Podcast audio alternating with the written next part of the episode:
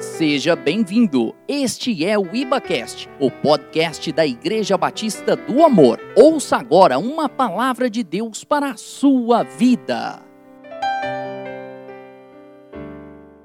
Muito feliz de estar aqui mais uma vez com os irmãos nessa manhã, repartindo mais uma porção da palavra de Deus. Eu já trago aqui um super abraço da Iba House, de todos os membros. Sintam-se abraçados, ainda que à distância, mas o carinho, o amor que nós sentimos pela Igreja Batista do Amor, ele é real, verdadeiro.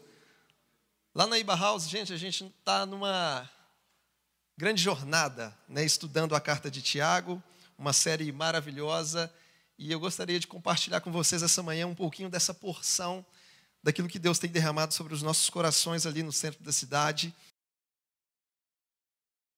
E Tiago, capítulo 1, do verso 1 ao verso 4.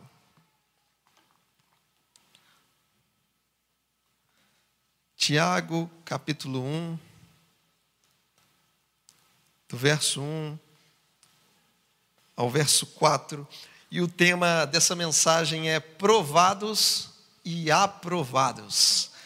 Somos esses, provados e aprovados. Todo aquele que é salvo pela graça mediante a fé em Jesus, ele é provado em sua fé para ser aprovado na vida diante de Deus. Tiago, capítulo 1, primeiro verso, diz assim: Tiago, servo de Deus e do Senhor Jesus Cristo, as doze tribos que se encontram na diáspora, saudações. Meus irmãos, tenham por motivo de grande alegria o fato de passarem por várias provações, sabendo que a provação da fé que vocês têm produz perseverança. Ora, a perseverança deve ter ação completa, para que vocês sejam perfeitos, íntegros e sem que lhes falte, sem que lhes falte nada. Somente até aí. Feche seus olhos por um instante, vamos orar. Senhor, nós te agradecemos mais uma vez nessa manhã, por tua bondade, tua graça, tua misericórdia, que mais uma vez nasceu sobre nós, assim como o sol nasceu essa manhã. Te agradecemos pelo privilégio que temos de estarmos congregados, tanto presencialmente quanto através dessa transmissão, porque nós estamos reunidos ao redor de um nome que está acima de todo nome, o nome de Jesus Cristo. E é sobre esse nome que nós prostramos o nosso coração nessa manhã, aonde nós atentamos os nossos ouvidos para ouvir toda a verdade que vem de Deus para as nossas vidas, Pai. Que o teu Espírito Santo nessa manhã, aquele que habita em nós, venha soprar a direção que o Senhor tem para nós nesse dia, nesse domingo, nessa manhã, Pai. E que cada vida possa receber mais do Senhor, mais do teu favor, mais da iluminação da tua verdade por meio dessa palavra compartilhada nessa manhã. Assim oramos para a tua glória, em nome de Jesus. Amém. E amém. Carta de Tiago. Alguns vão dizer que a carta de Tiago ela parece mais com um sermão do que uma carta propriamente dita.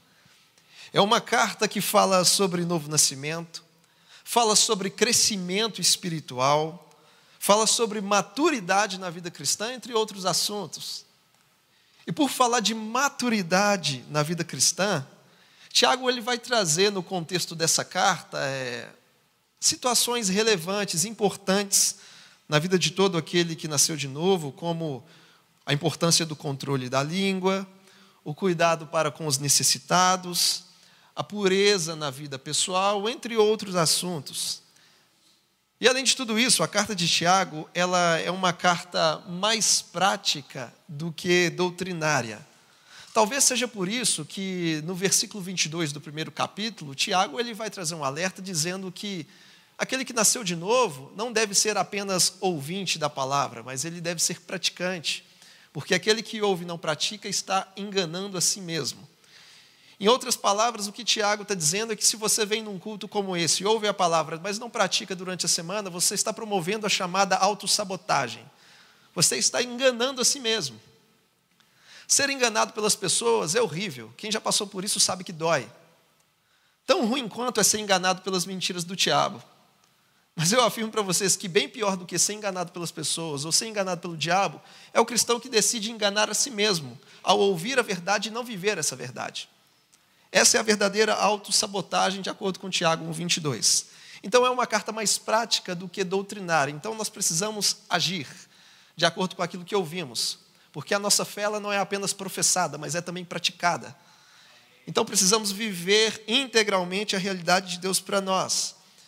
E de uma maneira introdutória, o próprio versículo 1 nos dá um panorama geral do que, que significa a carta. Porque, observando o primeiro verso, a primeira coisa que aparece é um nome. E diz aqui, Tiago. Bom, Tiago é um nome grego que corresponde ao nome Jacó em hebraico, ou que corresponde ao nome James em inglês. E, obviamente, a carta ela vai levar o nome do autor da carta. Portanto, a, carta foi escrita por Tiago.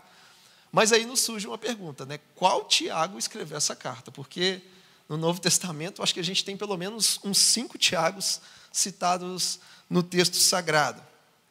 Quais são esses cinco Tiagos? Primeiro, nós temos o apóstolo Tiago, que é irmão do apóstolo João, e ambos são filhos de Zebedeu. Então, esse é o primeiro Tiago. É aquele Tiago da musiquinha, sabe? Pedro, Tiago, João no barquinho. É esse mesmo. O segundo Tiago que nós temos, ele também é apóstolo. Só que não é o apóstolo Tiago, filho de Zebedeu, é o Tiago, o apóstolo, filho de Alfeu, segundo Tiago no Novo Testamento. Terceiro Tiago que nós temos é o Tiago, pai do apóstolo Judas, não Judas Iscariotes, mas o apóstolo Judas, que em alguns textos é chamado de Tadeu, é o Judas Tadeu. O pai dele se chama Tiago. Quarto Tiago no Novo Testamento, ele é chamado de Tiago o Menor, ou Tiago o Pequeno, de acordo com Marcos 15, 40. E o quinto Tiago no Novo Testamento é o Tiago, irmão de Jesus, filho de José e Maria. Sim, Jesus, de acordo com Mateus 13, 55 e 56, teve irmãos e irmãs. Bom, dentre esses cinco Tiagos, a gente entende que não foi o apóstolo Tiago, filho de Zebedeu, que escreveu essa carta, porque, de acordo com Atos capítulo 12, esse apóstolo Tiago morreu antes da carta ser escrita. E também não foi o apóstolo Tiago, filho de Alfeu, porque, até onde se sabe, ele não teve uma destacada influência na igreja cristã.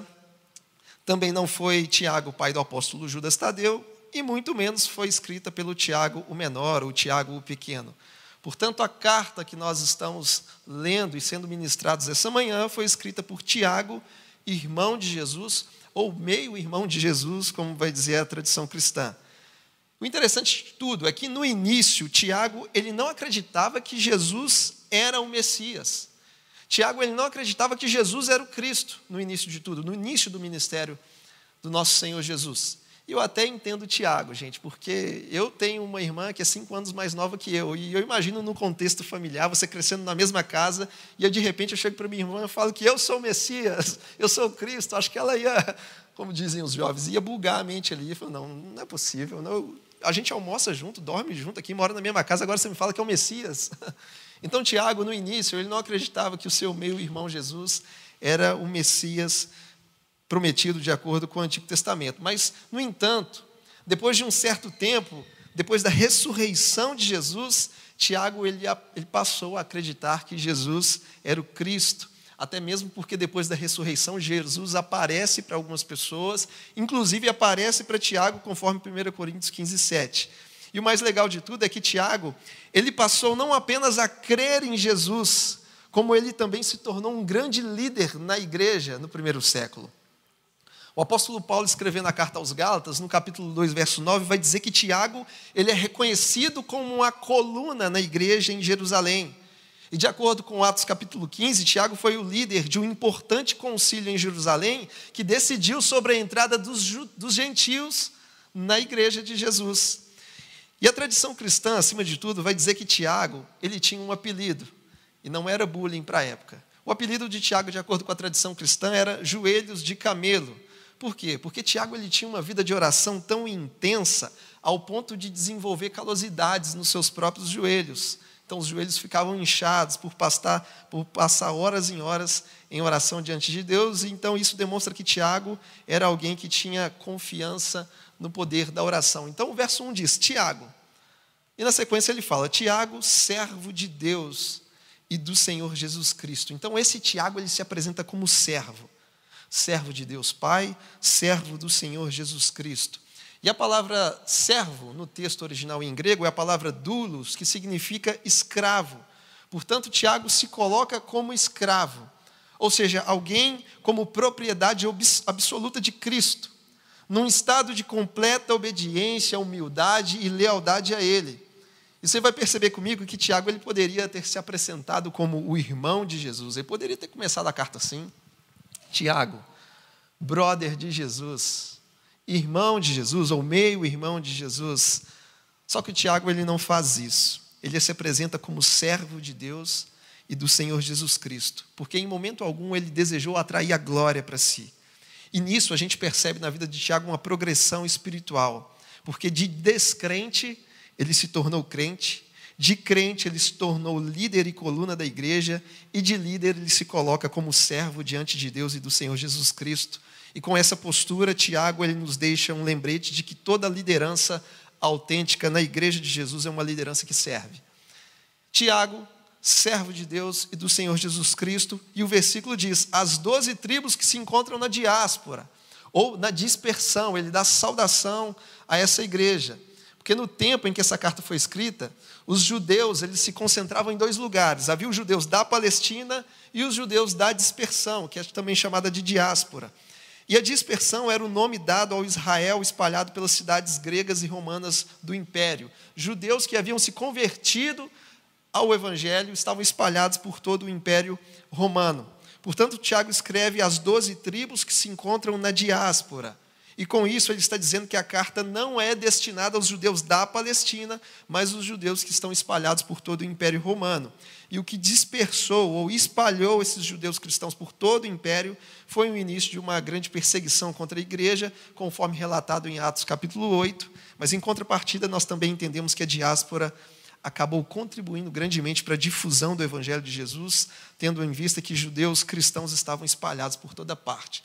Bom, um breve panorama daquilo que é a carta de Tiago, uma breve introdução. Agora, propriamente, nós vamos ingressar na mensagem, que o tema dessa manhã é provados e aprovados. Mas como assim, pastor? Eu já nasci de novo. Eu já estou em Jesus. Mas será que eu ainda tenho que passar por provação? Será que a provação pode acontecer comigo, uma vez que agora eu estou em Jesus?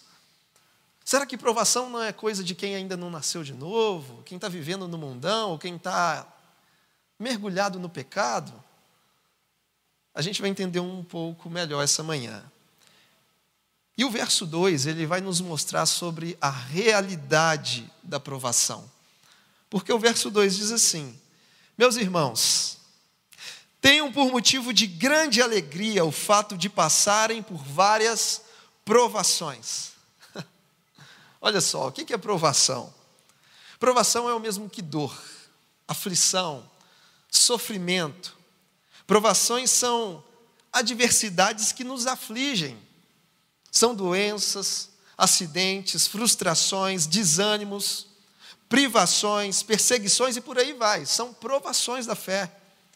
E o curioso é que a provação ela é sempre de ordem universal. Ou seja, não existe um ser humano sobre a face da terra, seja crente ou não, que esteja imune ao sofrimento. Por isso que, se quando você sofre, você acha que o universo está conspirando contra você, deixa eu te falar, isso não é verdade. Porque todo mundo passa por algum tipo de sofrimento, é inevitável. E as provações, elas são uma realidade na vida cristã. O verso 2 prova isso. Provações são uma realidade na vida de todo aquele que nasceu de novo. Ou seja, eu digo, eu, eu vou além na verdade, né? A provação ela não é apenas uma realidade, mas ela é completamente compatível com a vida cristã. Porque a conversão ao evangelho não é um passaporte para uma colônia de férias. Se você ler bem os evangelhos, você vai entender que a aprovação é compatível com a vida cristã. Jesus deixou claro dizendo que nesse mundo nós passaremos por aflições, mas devemos ter coragem, de acordo com algumas tradições, devemos ter bom ânimo, porque ele venceu o mundo. Então, a aprovação é uma realidade. O apóstolo Paulo, escrevendo a sua segunda carta pastoral a Timóteo, ele vai dizer que, na verdade, todos os que querem viver piedosamente em Cristo Jesus serão perseguidos. Portanto, a provação, ela é uma realidade na vida cristã, e além de ser uma realidade, ela é completamente compatível com a vida cristã. A Bíblia não diz que a conversão ao Evangelho é uma garantia de uma vida sem adversidades. Porque se alguém já disse para você que viveu o Evangelho, viveu uma vida sem nenhum tipo de dificuldade e sofrimento, sinto muito lhe dizer, mas mentiro para você. Porque o Evangelho, ele não te salva das adversidades. O Evangelho te salva nas adversidades. Quando se trata de provação, Deus está mais interessado em nos livrar nelas do que nos livrar delas. Porque o nosso Deus, ele não é um mero resolvedor de problemas. O nosso Deus é um resolvedor de pessoas. O grande problema que Deus quer resolver está em você e não ao redor de você. E a solução para o problema que se chama ser humano, nós encontramos na cruz. Para isso existe a cruz. Porque o nosso Deus não é um mero resolvedor de problemas, ele é um resolvedor de pessoas. E uma vez que você é alguém bem resolvido diante de Deus, não importa se está chovendo canivete ao seu redor, mas você é alguém bem resolvido. Então, o nosso Deus é um resolvedor de pessoas. E uma coisa que poucos entendem é que a provação, ou todo tipo de sofrimento, tem o seu caráter pedagógico. Porque o sofrimento, por mais que seja desagradável, ele gera maturidade e crescimento. Ah, pastor, mas se o sofrimento gera maturidade e crescimento, por que, que às vezes a gente acaba se deparando dentro, de, dentro da igreja com pessoas que são convertidas há muito tempo e ainda são infantis na fé? Bom, essas pessoas são ainda infantis porque justamente estão fugindo das provações. Estão fugindo literalmente. E quem foge da provação nunca vai ser aprovado. Porque a pessoa está literalmente evitando esse processo pedagógico. Fugir das provações ou das aflições nos deixa infantis, mas encarar os sofrimentos nos faz crescer e amadurecer. O autor da carta aos Hebreus vai dizer que Jesus, embora sendo filho, ele aprendeu a obediência através das coisas que sofreu. Então, a provação é necessária para a nossa aprovação. Existe, existe uma citação de um pastor que escreveu um livro chamado Discipulado. Esse pastor ele viveu na Alemanha no tempo de Hitler. E eu vou dizer pastor da Alemanha para não falar pastor alemão e vocês entenderem outra coisa. E tem uma citação dele aqui que diz o seguinte: O nosso comportamento nas provações que nos sobrevierem é que nos mostrará se realmente encontramos a paz de Deus. Existem muitos cristãos que dobram seus joelhos diante da cruz de Cristo, mas que se opõem e resistem a qualquer tribulação em suas vidas. Eles acreditam que amam a cruz de Cristo, mas odeiam a cruz na própria vida. Dessa maneira, eles odeiam também a cruz de Cristo. Desprezam a cruz na medida em que usam todos os meios para dela fugir. Não podemos fugir das provações, não podemos fugir desse processo pedagógico da parte de Deus. Por isso eu repito: todo sofrimento tem o seu caráter pedagógico. Só que o verso 2 ele traz um outro detalhe. que é bem interessante por sinal e que pode ser talvez um contrassenso para aquele que não nasceu de novo, pode ser de fato um paradoxo.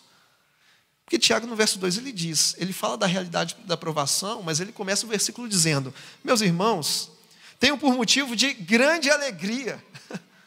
Será que Tiago não errou essa palavra? Tenham por motivo de grande alegria o fato de vocês passarem por várias provações. O que Tiago está falando é que não é para a igreja murmurar na hora da aprovação. Ele não fala isso. Vocês devem murmurar quando a aprovação chegar. Ele não fala. Tem um motivo de muita alegria.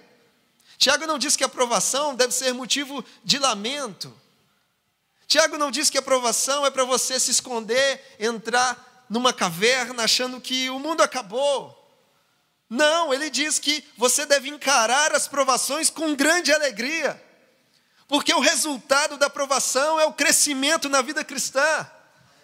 E essa grande alegria que nós devemos ter não é uma alegria circunstancial que está dependendo daquilo que acontece à nossa volta, mas a alegria que devemos ter é uma alegria ultra circunstancial, é uma alegria imperativa, porque ela vem do Espírito, É uma alegria que é fruto de uma confiança segura na soberania de Deus. Eu sei o que, que Deus está fazendo, eu sei para onde que Ele está me levando, por isso eu me alegro. É uma alegria misturada com esperança de que a dor e o sofrimento um dia vão ter fim para quem estiver em Cristo. Conforme diz o apóstolo João em Apocalipse, que naquele grande dia ele vai enxugar dos nossos olhos toda lágrima, não haverá mais morte, nem tristeza, nem choro, porque tudo isso vai passar. Essa alegria imperativa que vem do Espírito é ultra circunstancial. Não depende dos problemas, das tempestades, se meu time está na segunda divisão, porque vem do Espírito, vem do próprio Deus. É isso que Paulo vai escrever à igreja da Grécia, aos Coríntios, dizendo que a nossa leve e momentânea tribulação produz para nós um eterno peso de glória acima de toda comparação. Aquilo que a gente passa de dor e sofrimento e provação nessa terra não se compara à glória que vai ser revelada naquele grande dia. Então a esperança é certa e o sofrimento tem data de validade, por isso vamos encarar as provações com alegria. Porque encarando as provações com alegria, isso vai gerar crescimento, isso vai gerar maturidade. E uma vez que, como igreja, a gente entende que a provação é uma realidade na vida de todo aquele que nasceu de novo, Tiago ele também nos ensina um outro fundamento, ele vai falar sobre o valor da perseverança. Porque quem é provado precisa aprender a perseverar. O verso 3 vai dizer isso, e Tiago fala: sabendo que a provação da fé que vocês têm produz perseverança. Perseverança é algo bom.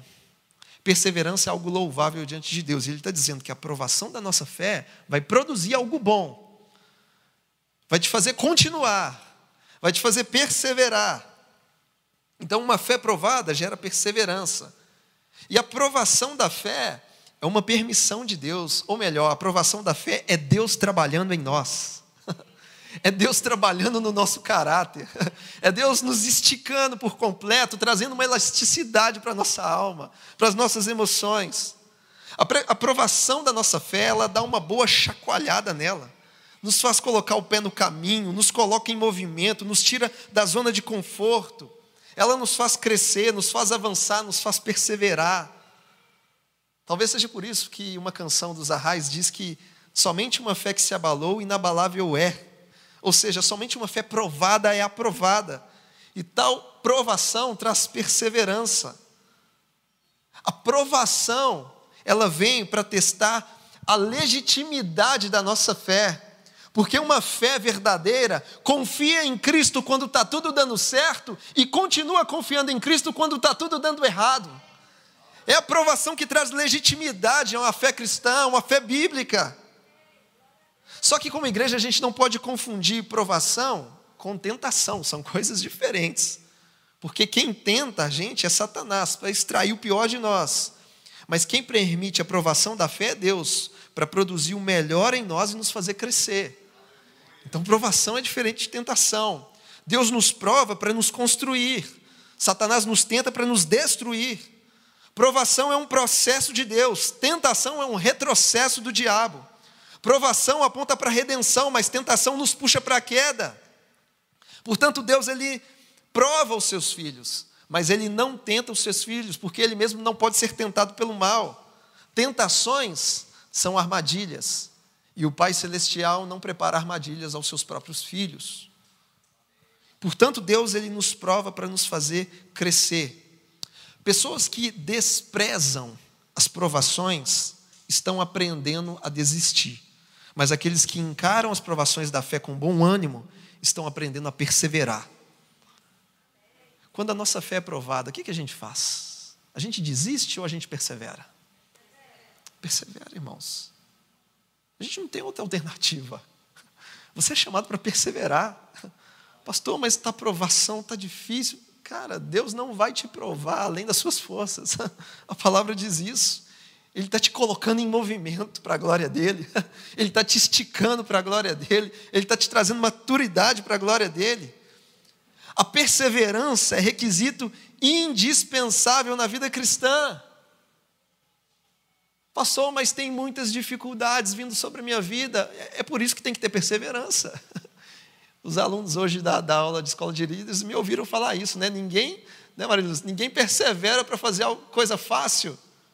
Já viu perseverar para fazer coisa fácil, pastor? O pastor Ricardo está lá na casa dele e de repente a pastora preparou aquele pudim maravilhoso, deixou na geladeira, aí o pastor abre a geladeira e fala assim: ai, deixa eu perseverar aqui para comer esse pudim, meu Deus do céu.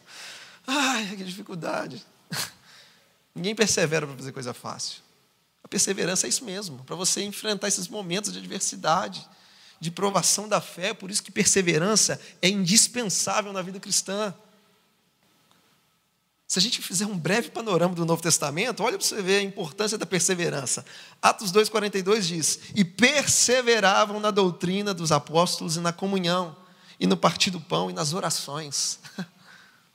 perseverança na comunhão, perseverança no partir do pão, perseverança nas orações. Já viu que tem gente que tem dificuldade para ter uma vida de oração?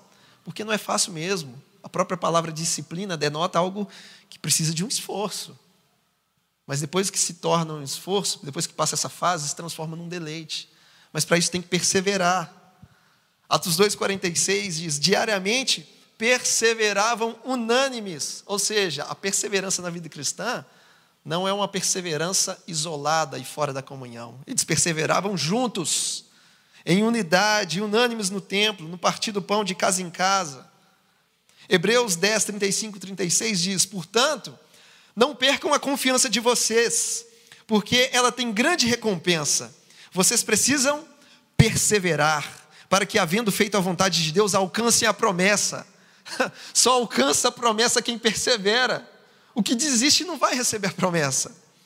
Mateus 10, 22, Jesus diz: E sereis odiados de todos por causa do meu nome. Aquele, porém, que perseverar até o fim, esse vai ser salvo. Então a vida cristã, ela precisa de perseverança. Por mais difícil que esteja, você precisa perseverar. É o que Paulo diz em Romanos 5, e não somente isso, mas também nos gloriamos nas próprias tribulações, sabendo que a tribulação produz perseverança, e a perseverança produz experiência, a experiência produz esperança, e a esperança não, a esperança não nos deixa decepcionados, porque o amor de Deus é derramado em nosso coração pelo Espírito Santo que nos foi dado. Essa esperança não nos decepciona. Então, se você recebe tribulação, essa tribulação te coloca em movimento, te faz se mover para a glória de Deus, te faz colocar o pé no caminho e te faz perseverante. A perseverança na vida cristã produz experiência. E uma vez que você atinge a experiência, você consegue olhar para trás e entender que aquilo que não te destruiu te deixou mais forte e mais preparado para aquilo que Deus tem para a sua vida, e isso vai gerando esperança no seu coração. Então, por isso a igreja precisa perseverar, já que a aprovação é uma realidade para todos nós. E por fim, no verso 4, Tiago ele fala sobre aperfeiçoamento e maturidade. Uma vez que você é aprovado, você persevera, e perseverando você é aperfeiçoado e atinge o nível da maturidade. E o verso 4 diz: Ora, a perseverança deve ter ação completa. Ou seja, você não tem que parar no meio do caminho. A perseverança deve ter ação completa, para que vocês sejam perfeitos e íntegros e sem que lhes falte nada, ou seja, sem nenhum tipo de deficiência. Se as provações geram perseverança, a perseverança completa, Tiago diz que gera maturidade. Quem deseja ser aperfeiçoado, persevera. Quem deseja ser maduro na fé, persevera. E quem deseja continuar sendo criança na fé, vive desprezando a pedagogia do sofrimento. Irmãos, maturidade não é algo que se adquire apenas lendo livros. Maturidade não é algo que se adquire vendo vídeos na internet. Não. Maturidade é fruto de provações superadas. Isso é maturidade, é fruto de provações superadas. A maturidade na vida cristã é um sinal claro de que a pessoa perseverou na pedagogia do sofrimento. A maturidade é um diploma na vida daqueles que se assentaram para aprender na escola da dor. Isso é maturidade. Então, Tiago diz que a perseverança deve ter ação completa, ela deve ser plena, para que sejamos perfeitos. E esse perfeitos aqui no original não é um sentido de uma pessoa que não peca mais, mas é alguém que está pronto para cumprir uma missão. Estamos perfeitos, íntegros e sem nenhum tipo de deficiência, ou seja, aquilo que foi desconfortável e começou com uma aprovação da fé, terminou em aperfeiçoamento, integridade e plenitude. É por isso que Paulo escreve a Tessalônica dizendo: em tudo dai graças, porque essa é a vontade de Deus em Cristo Jesus. Porque mais desconfortável que seja no momento, isso vai trazer crescimento e aperfeiçoamento a todos nós. Paulo escrevendo na igreja de Roma, ele diz no capítulo 8: Sabemos que todas as coisas cooperam para o bem daqueles que amam a Deus, daqueles que são chamados segundo o seu propósito. Pois aqueles que Deus de antemão conheceu, a esses também predestinou para serem conformes à imagem de seu filho, a fim de que ele seja o primogênito dentre muitos irmãos, ou seja, tudo coopera inclusive as provações, para que através desse processo pedagógico você fique mais parecido com o Filho de Deus, para que você atinja a estatura do varão perfeito, que é Cristo. Então a aprovação é uma realidade, sim, e uma vez que você persevera nela, você atinge o crescimento e a maturidade que muitos não têm. Por quê? Porque estão fugindo da pedagogia do sofrimento. A dor é uma escola. Eu tenho certeza que se abríssemos aqui para testemunhos, certamente muitos já poderiam testemunhar que aprenderam alguma lição por um processo de dor. Talvez proveniente de um próprio erro, de uma decisão errada, ou talvez de uma adversidade. Mas todos nós aprendemos, porque a dor é uma grande escola na vida cristã. E o que nos dá esperança é saber que essa dor tem data de validade. porque com a volta do nosso Senhor ela vai ter fim tudo isso vai acabar. Ele vai secar dos nossos olhos toda lágrima. Não haverá choro, não haverá dor, porque tudo isso vai passar. E é por isso que a igreja tem que perseverar. Porque aquele que faz a promessa é fiel para cumprir a promessa. Por mais que seja desconfortável a aprovação da minha fé, eu sei que isso está me fazendo crescer. Isso está me esticando, está trazendo uma elasticidade para a minha alma, está trazendo estabilidade emocional e está me fazendo alguém mais maduro, alguém mais preparado para aquilo que Cristo está preparando para mim. e para a gente encerrar, a gente pode recapitular entendendo que provações são reais. E além de serem reais, elas são compatíveis com a vida cristã. Porque o próprio Cristo, de acordo com o autor da carta aos Hebreus, vai dizer que ele aprendeu a obediência por meio das coisas que sofreu. A gente também precisa se atentar que a conversão ao Evangelho não é um passaporte mágico para uma vida sem problemas, porque a conversão ao Evangelho não te salva das provações, mas te salva nas provações, porque o nosso Deus não é um mero resolvedor de problemas, o nosso Deus é um resolvedor de pessoas. O grande problema que Deus quer resolver está em você e não ao redor de você. Devemos encarar provações com grande alegria, porque a esperança não falha. O sofrimento tem data de validade. Além do mais, nós confiamos na soberania do nosso Deus. Ele sabe o que, Ele está fazendo. Uma fé provada é uma fé que persevera, que te faz crescer, que te faz avançar. E a provação da nossa fé é uma permissão de Deus, aonde o próprio Deus está trabalhando em nós e forjando o nosso caráter. A aprovação da fé, ela vem para testar a legitimidade da nossa fé. Porque uma fé verdadeira confia em Cristo quando está tudo dando certo e continua confiando em Cristo quando está tudo dando errado. E nós entendemos que se a aprovação te faz perseverar, a perseverança plena te traz maturidade. E a maturidade na vida cristã é um sinal claro de que a pessoa perseverou na pedagogia do sofrimento. A maturidade para nós é um diploma na vida daqueles que se assentaram para aprender na escola da dor. Você é provado para ser aprovado.